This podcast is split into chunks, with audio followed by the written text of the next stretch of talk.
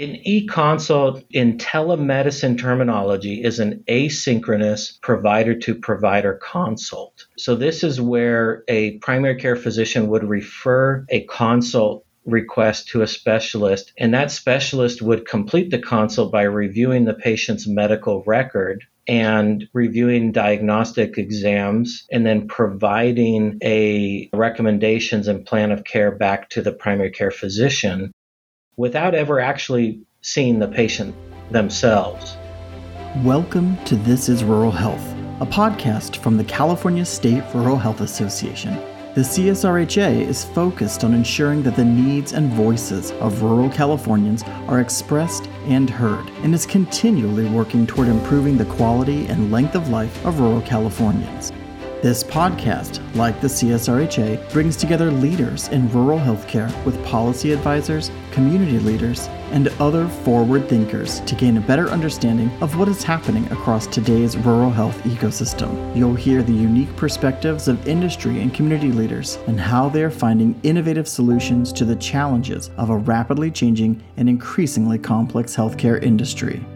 Hello there, and welcome to This is Rural Health, the official podcast of CSRHA, the California State Rural Health Association. My name is Jeff Dunbar, this year's treasurer of the association, and I run a telemedicine company that provides physician services remotely to hospitals that don't have access to or can't afford critical care physicians locally. Today, our guest is my friend and colleague in various capacities over the last several years, Mr. Jason Close director of the Dignity Health Telemedicine Network, now part of Common Spirit Health. Jason oversees a program that provides upwards of 65,000 patient encounters a year. And the Greater Common Spirit program that reaches beyond the West has seen an explosion of 1.5 million virtual visits since the start of COVID. In this episode, Jason and I discuss the challenges and successes of serving rural patients in rural communities with telemedicine. So sit back and enjoy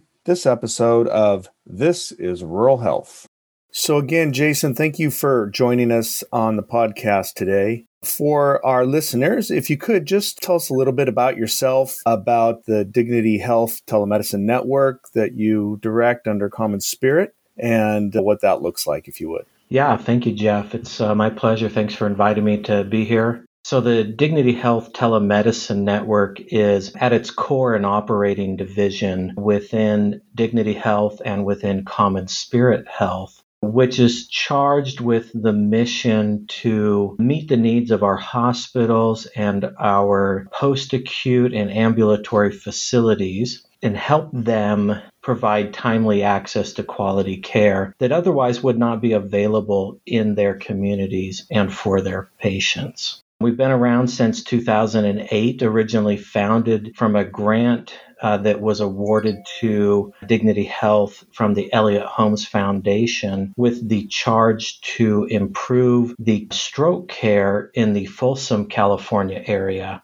And in Folsom at the time, there was a small community hospital with uh, no on site neurology support. So the vision was to use that grant funding to create a telestroke program. And that was really the genesis of the Dignity Health Telemedicine Network, which then expanded those services out to other facilities and expanded the service offerings through other specialties and other types of services across the care continuum. Cool. So that was the genesis, huh? And we'll get into, you know, how big the program actually is today. Very impressive. One thing I wanted to ask you about, I don't know if you saw this in Fierce Healthcare. There was an article by Dave Muoio, I think it's pronounced, and he commented on a study that was done that showed the shift to virtual care during COVID 19 saved 1.7 million gallons of fuel and 15 metric tons of CO2 by Common Spirit alone.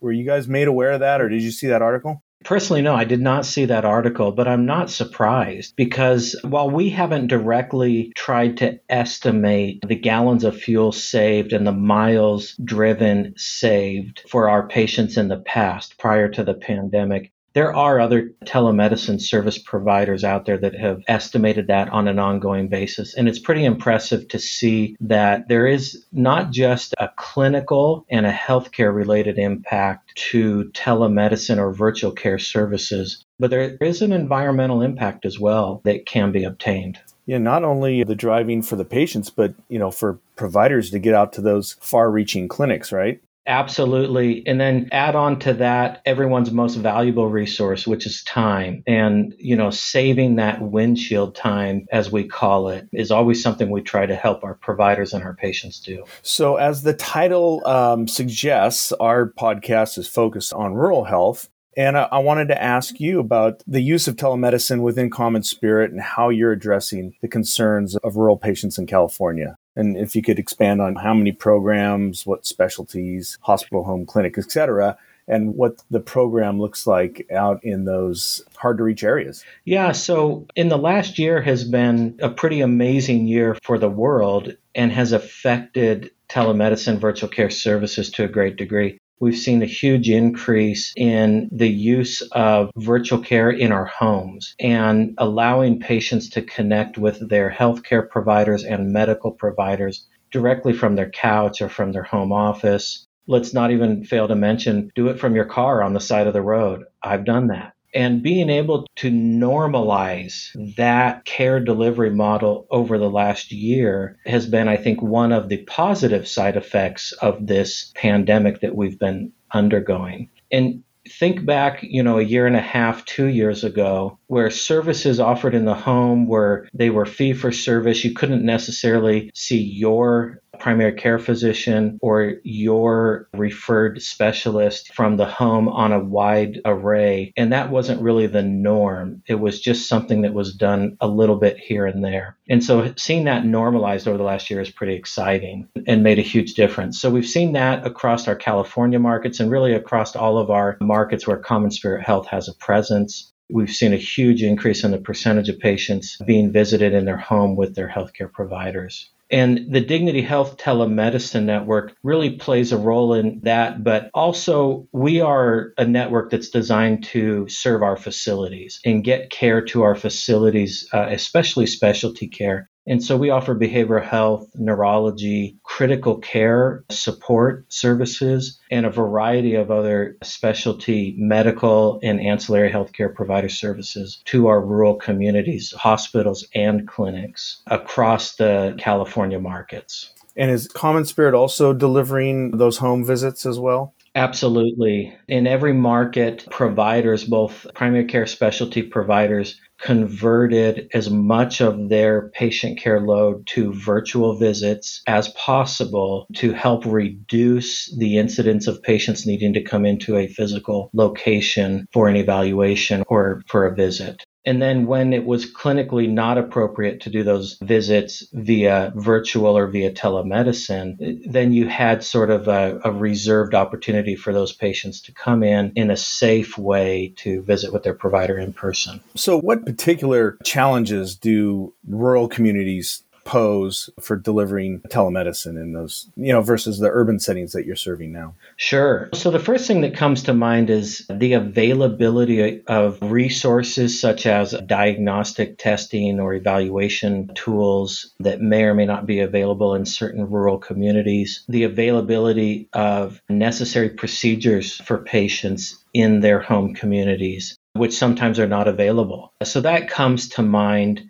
I think the other thing, of course, when you talk about care in the home environment, we really don't have equity across our rural markets in terms of home network availability. And so we have patients who really cannot take advantage of virtual care services from their home and don't have that uh, same opportunity that others who have strong network connection may have. So there's a limiting factor there. But what I do know about your network, I believe there's clinics where people can go and not have to travel to the big city to be seen by a specialist. Is that true? Well, I think that's one of the opportunities. I think there's two things where the patient going to a physical clinic location or other physical location in their community makes a lot of sense. One is when you need a specialty service or you need a physical examination that's going to require a set of hands, a surrogate examiner at the patient's bedside. So I think that's a scenario that makes a lot of sense. The provider can still be remote and might be in an urban community or might be out of state or even out of the country. However, they may need a second pair of hands at the bedside. And then the other is, of course, when you have those lack of network availability in the home environment, we are experimenting with setting up sort of almost like a kiosk or designated rooms within our clinics where patients can come and do their virtual visit from the clinic with their provider or with a provider who may not be in the community. So just taking advantage of the Wi-Fi that's enabled at the clinic. Basically, and it's hey, it's a little more private than Starbucks. yeah, for sure. You don't want to be doing the home visits as a provider from Starbucks, and probably as a patient, you don't want to be talking to your physician there. As they say, the genie's out of the bottle. What do you think it looks like in the next, you know, five to ten years for telemedicine, and maybe particularly for rural? Well, first of all, the real thing that allowed the ability for virtual visits to take off in the last year was the ability for providers to be compensated for those visits. That's not something we've really had to a large degree prior to the pandemic. And then with the fears of rolling back on those waivers moving forward, we could see a decrease in the incidence of virtual visits in the future. So I think first and foremost over the next five to 10 years is working on reimbursement models that help sustain these programs. And this does not just apply to patients in the home and in the virtual visits in the home, but imagine rural health clinics who are trying to take advantage of remote specialists and would like to bill for those professional services to recoup cost, whether that billing's done on the provider's end or on the clinic's end.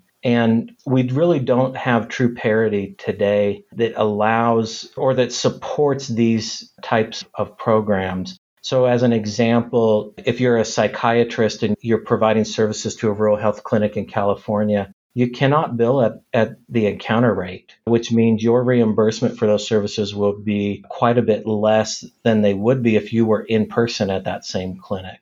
And that does not help support the long term uh, maintenance of these services in these rural communities. Yeah, as someone who runs a physician services organization, you don't have to tell me that the reimbursement isn't always equitable for tele versus in person. That's for sure. So hopefully, some of the waivers that are in place will remain in place following the pandemic and that things will get on parity with in person. Yeah, and the other thing that I think is important to remember that the true hero in healthcare in our rural markets are the primary care providers. And when you really think about it, these are the individuals that need to be empowered to care for their patients at a higher level. And so I think the advent of e consult services is an important element in virtual care simply because there's a mentoring component that comes with that.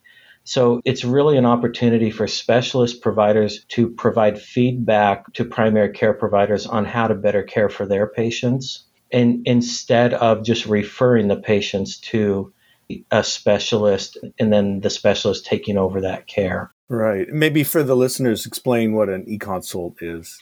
An e-consult in telemedicine terminology is an asynchronous provider to provider consult. So this is where a primary care physician would refer a consult request to a specialist, and that specialist would complete the consult by reviewing the patient's medical record and reviewing diagnostic exams and then providing a recommendations and plan of care back to the primary care physician without ever actually seeing the patient themselves. So this does not include a live physical examination or discussion with the patient. And it's estimated the research is showing that anywhere from 40 to 60% of specialist referrals can be managed asynchronously in this manner. And these are billable consults. And so there's a little bit of reimbursement attached to it. And we, we're experimenting today within some of our Dignity Health medical groups with using e-consult